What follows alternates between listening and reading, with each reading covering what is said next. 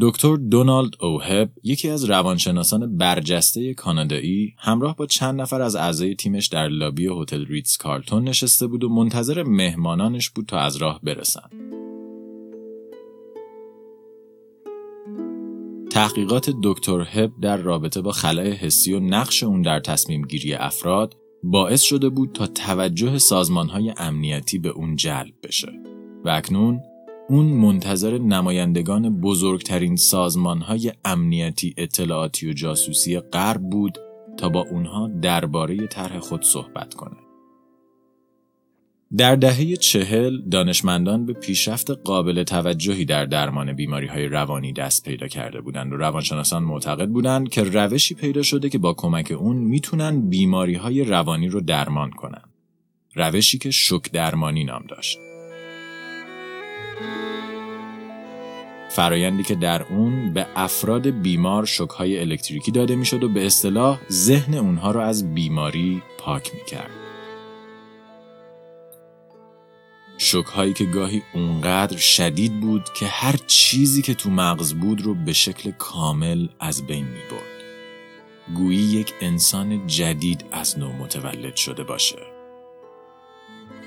خلع حسی هم فرایندی مشابه ولی کمی ضعیفتر بود که در اون تجربه حواس پنجگانه و قدرت تفکر با کمک روش های مختلف از فرد مورد آزمایش گرفته و تأثیر این بیهسی در رفتار اونها مطالعه می شد. دکتر هب و تیمش مشاهده کرده بودند که گرفتن قدرت حس کردن از افراد به وسیله قرار دادن اونها در اتاقهای بی صدا، بستن چشمها و دستها باعث می شد قدرت تحلیل افراد کاهش پیدا کنه و انسانها از لحاظ ذهنی خونسا بشن. به طوری که در بعضی موارد حتی توانایی خیال بافی رو هم از دست می‌دادند. اتفاقی که باعث شده بود دکتر هب آزمایش خودش رو متوقف کنه.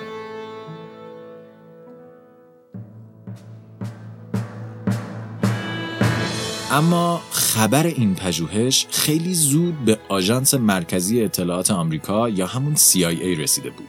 و توجه اونها رو به پتانسیل نتایج این تحقیق در اعترافگیری از زندانیان جلب کرده. دکتر هب به نمایندگان سازمان اطلاعات توضیح داد که خلع حسی شاید در ترغیب کردن افراد به لو دادن اطلاعات مفید باشه ولی به خاطر فرایند طولانی و غیر انسانی بودن آزمایش ها به اونها توصیه کرد که از ادامه دادن اون صرف نظر کنند. اما نمایندگان CIA که به اعتقاد خود به معدن طلا دست پیدا کرده بودند قصد انجام چنین کاری رو نداشتند. سلام مأمورین CIA با کشف شگفتانگیز خود به آمریکا برگشتند و نتایج رو تحویل دکتر ایون کامرون دادند. روانشناسی کانادایی آمریکایی که در زمینه شناخت ذهن تخصص داشت. و از اون خواستند تا تحقیقات هب رو ادامه بده و ببینه چطور میشه فرایند رو کوتاهتر کرد. حتی اگه این کوتاه شدن به معنای افزایش خشونت و رسوندن آسیب بیشتر به زندانیان بود. در همه پژوهش های دکتر هب افراد تحت مطالعه این حق رو داشتند تا طی آزمایش هر زمان که احساس آسیب یا ناراحتی شدید می‌کردن آزمایش رو متوقف کرده یا حتی از اون خارج بشن ولی این امکان برای افرادی که در آزمایش کامرون شرکت داده می شدند وجود نداشت. دکتر کامرون در بیمارستان روانی الن مموریال مشغول به کار بود. جایی که بیشتر بیماران به افسردگی یا اسکیزوفرنیا دچار بودند و توانایی برگشتن به خانواده یا حتی خروج از بیمارستان رو نداشتند. کامرون از این موضوع سوء استفاده و بیماران بیگناه رو به زندانیان خود در آزمایش مرگباری که قرار بود روی اونها انجام بشه تبدیل کرد. مسئولان CIA خواستار افزایش بازدهی به میزانی بیشتر از چیزی که هب به اون دست پیدا کرده بود بودند. پس کامرون تصمیم گرفت خلع حسی هب رو شدیدتر و حتی اون رو با مقداری شک درمانی ترکیب کنه تا دستورالعملی از زجر و عذاب بسازه و هر بیماری رو ملزم به اعتراف کنه. اعتراف به هر گونه اطلاعاتی که مورد نیاز بود. حتی اگه این اعتراف منجر به نابودی وجود بیمار بشه. اون بیماران رو با کمک داروهای مختلف به خواب مصنوعی می برد. خوابی که گاهن تا سه ماه به طول می انجامید و طی اون مواد توهمزای مختلف مثل LSD به اونها تزریق می کرد تا هر گونه درک از زمان و مکانی که در اون قرار داشتن رو از اونها بگیره. اون با الهام از آزمایش هب گوشها، چشم و حتی دستهای بیماران رو میبست تا تجربه حسی اونها رو به صفر برسونه و با کم کردن میزان غذای اونها و میزان اکسیژن موجود در اتاقهاشون اونها رو از هر گونه لذتی محروم می‌کرد. اون پیام های توهینآمیز و تخریب کننده اختصاصی برای اونها ضبط می‌کرد که به شکلی بیوقفه براشون پخش می‌شد. و از اعضای تیمش می‌خواست تا در زمان پخش این پیام ها از خوابیدن و حتی گاهی نشستن بیماران جلوگیری کنند. به این معنا که بیمار میبایست ایستاده و بدون هیچ استراحتی به پیام های توهینآمیز و تخریب کننده شخصی که براش نوشته شده بود گوش می‌داد. پیام هایی که گاهن تا 16 ساعت ادامه پیدا می کرد و بیش از نیم میلیون بار برای مریض پخش می شد و روح و روان اون رو از درون تخریب می کرد. و در نهایت مغز هر مریض روزانه دو تا سه شوک الکتریکی دریافت می کرد. شوک های 150 ولتی که به شکل لحظه ای به مغز اون وارد می شدند و سیمکشی ذهنی فرد رو به هم می ریختند. دکتر کامرون معتقد بود که با این ترکیب خاص از عذاب جهنمی بیماران برای هر گونه اعترافی آماده می شدند و استخراج هر گونه اطلاعاتی از اونها امکان پذیر می شد. اما نتایج این آزمایش هزاران برابر از چیزی که کامرون انتظار داشت بیشتر بود. ترکیب مخصوص خلع حسی، شک درمانی، خواب اجباری و تخریب شخصیتی ذهن فرد مورد شکنجه رو تا حدی می شکست که بعد از آزمایش دیگه چیزی از انسان قبلی باقی نمیموند و درست مثل یک صفحه سفید محقق می‌تونست شخصیت بیمار رو از نو و مطابق سلیقه خودش بسازه. اون می‌تونست هر باوری که می‌خواست یا هر دستوری که مد نظرش بود رو به فرد شکسته شده القا کنه و فرد بدون فکر کردن اونها رو باور و اجرا می‌کرد. دیگه اثری از انسان قدیمی در فرد شکسته شده باقی نمیموند و اون به برده ای برای صاحب جدید خودش تبدیل می‌شد.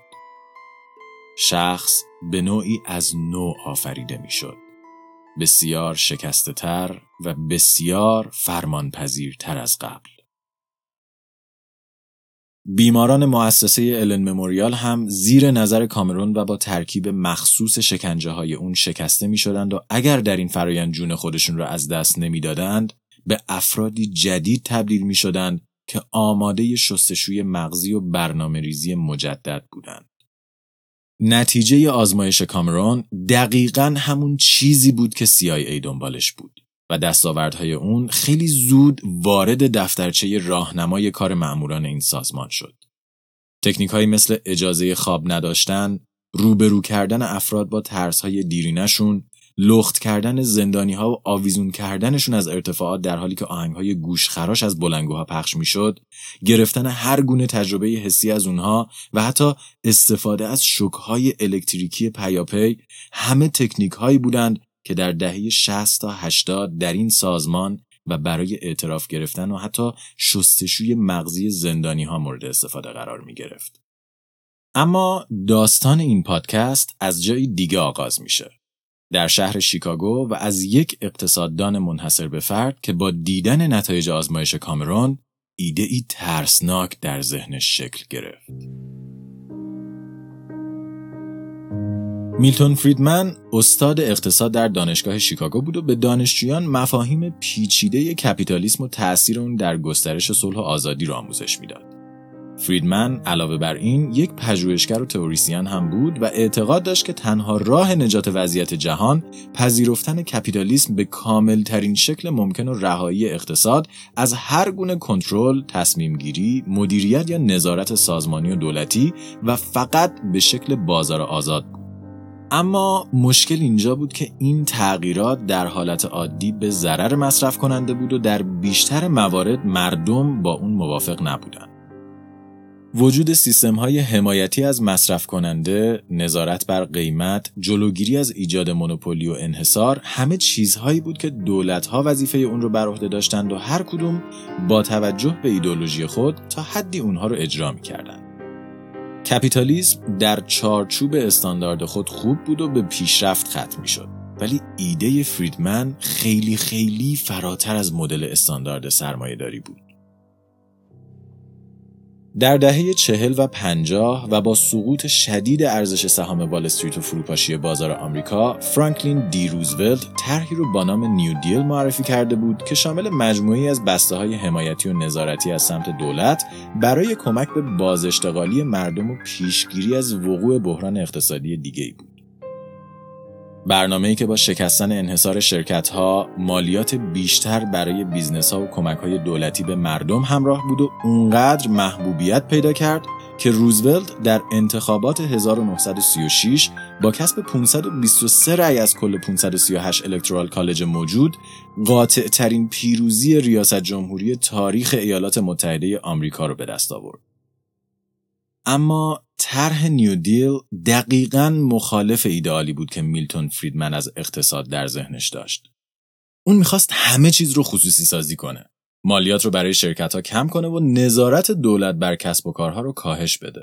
و طرح نیو دیل دقیقا برعکس این خواسته ها رو عملی می‌کرد و محبوبیت این طرح به این معنا بود که تفکر کلی جامعه حاضر به پذیرش ایده های فریدمن در شرایط فعلی نبود. اما نتایج پژوهش های هب و کامران ایده ای رو در ذهن فریدمن ایجاد کرد.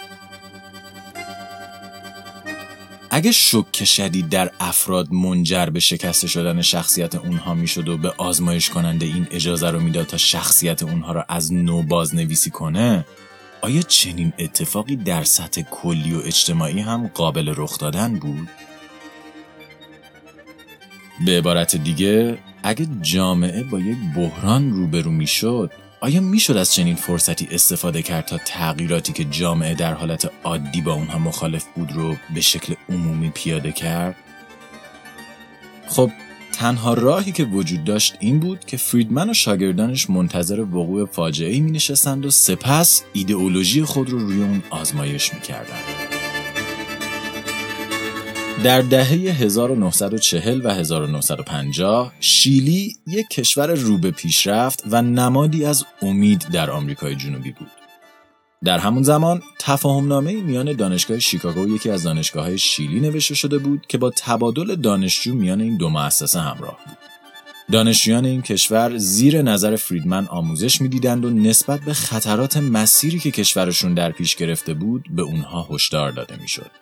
نئولیبرالیسم رو زیر نظر یکی از اصلی ترین تئوریسین های این مکتب فرا می گرفتند و در کنار درس هاشون نسبت به دکترین شک هم آگاه می شدند.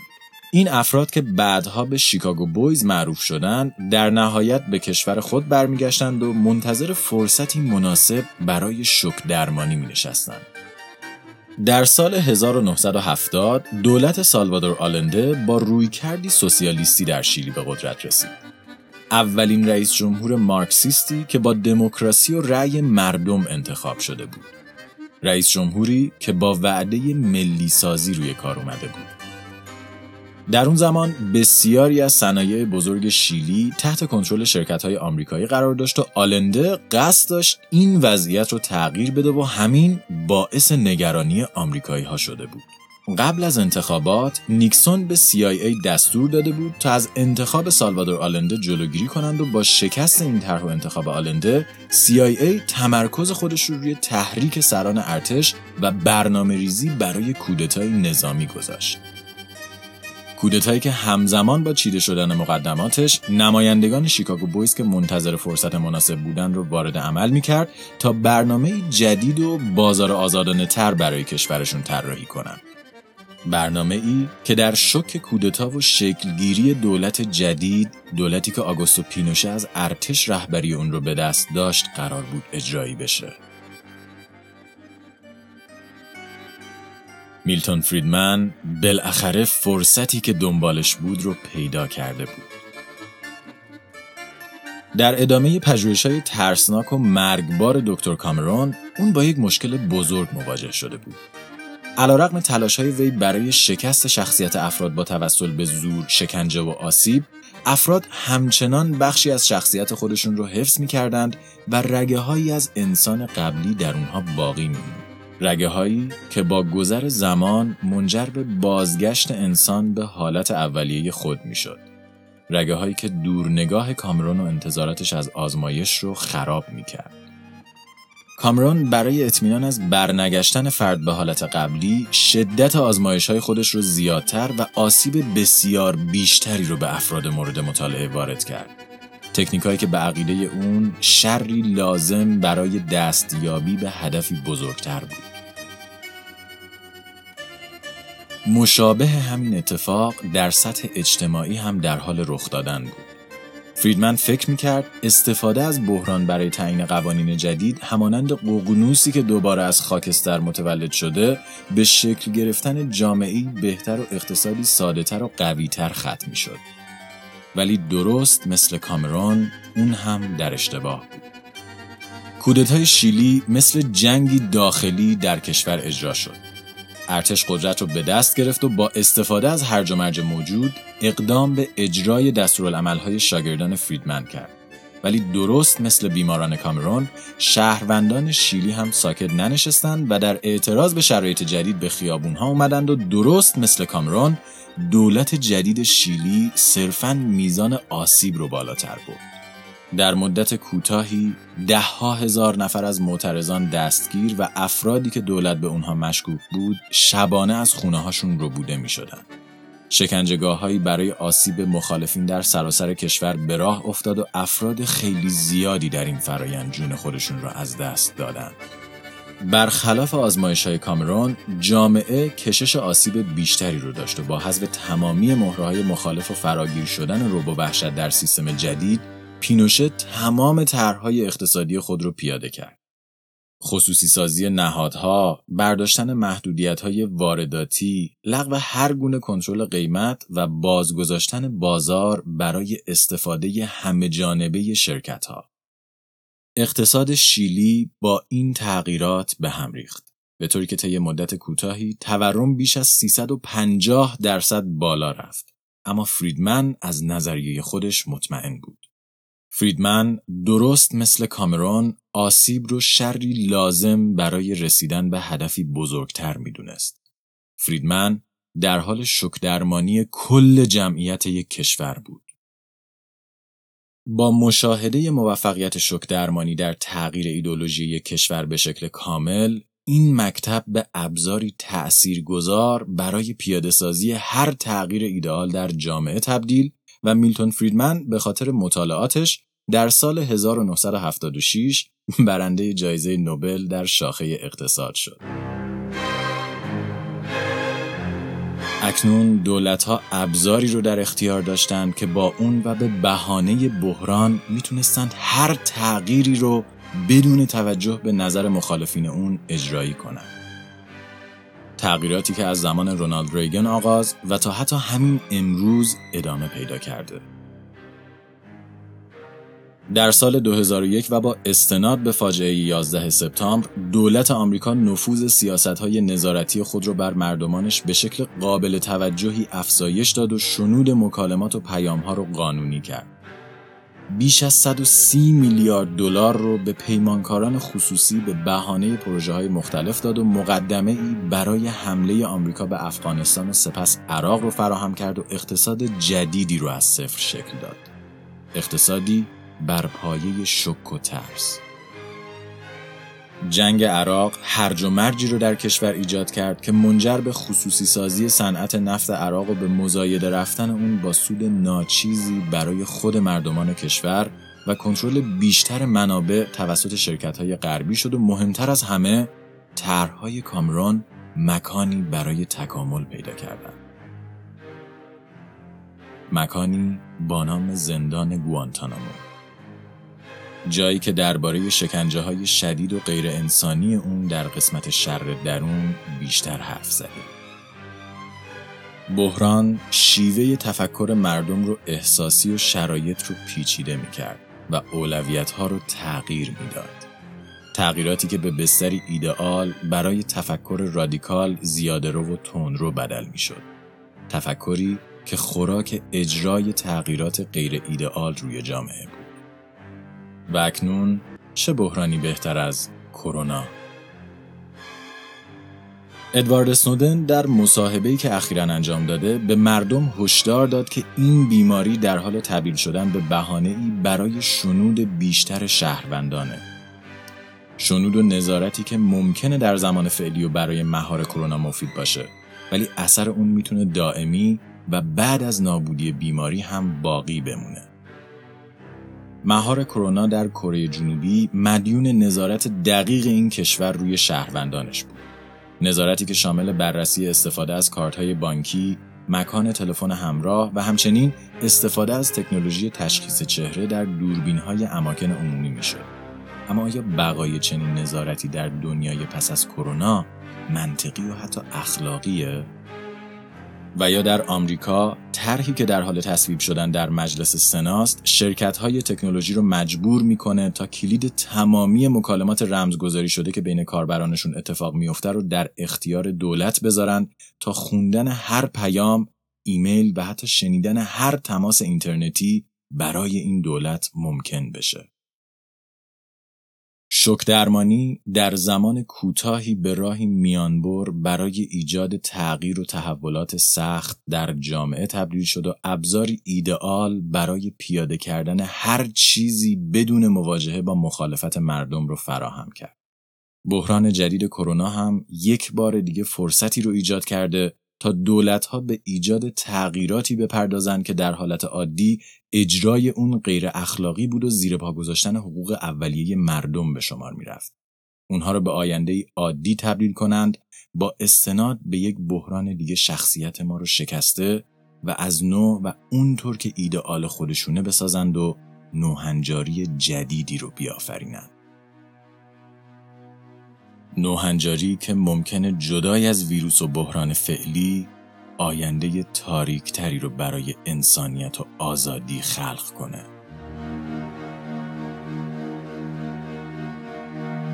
StringCast توسط من رضا حریریان و شاهین جوادی نژاد تهیه و ساخته شده. برای کسب اطلاعات بیشتر درباره این پادکست و همچنین گوش دادن به بیش از هفتاد داستان علمی از فضا، زمین و انسان می‌تونید به وبسایت ما مراجعه یا ما رو در تلگرام، iTunes یا Castbox دنبال کنید. همچنین برای خوندن داستانهای کوتاه علمی و دیگر مطالب مرتبط با هر قسمت به توییتر ما در String underline cast سر بزنید. این قسمت برگرفته از کتاب دکترین شوک نوشته خانم نائومی کلاین بود. پژوهشی که در اون درباره تأثیرات شوک و فاجعه روی شکل دادن رفتارهای اقتصادی و سیاسی مردم صحبت شده و رویکرد کشورها و ابرقدرتها برای سوء استفاده از بحرانها در تغییر جامعه رو با مثالهایی طی تاریخ توضیح بده. لطفاً اگر به پادکست ما گوش می‌کنید اونو به دوستانتون معرفی کنید تا در این فصل جدید با ما همراه بشن. لطفا برامون در توییتر بنویسید و نظراتتون رو برامون ایمیل کنید و حتی اگه حوصلش رو دارین به وبسایت ما برین و از پادکست حمایت کنید. استرینکست پروژه ای رایگانه و همیشه رایگان باقی میمونه. ولی کمک های شما باعث میشه ساخت پادکست آسونتر و تأمین هزینه های اون راحت تر بشه. من رضا به همراه شاهین دو هفته خوبی رو براتون آرزو می‌کنم و تا قسمت بعد مراقب خودتون باشین.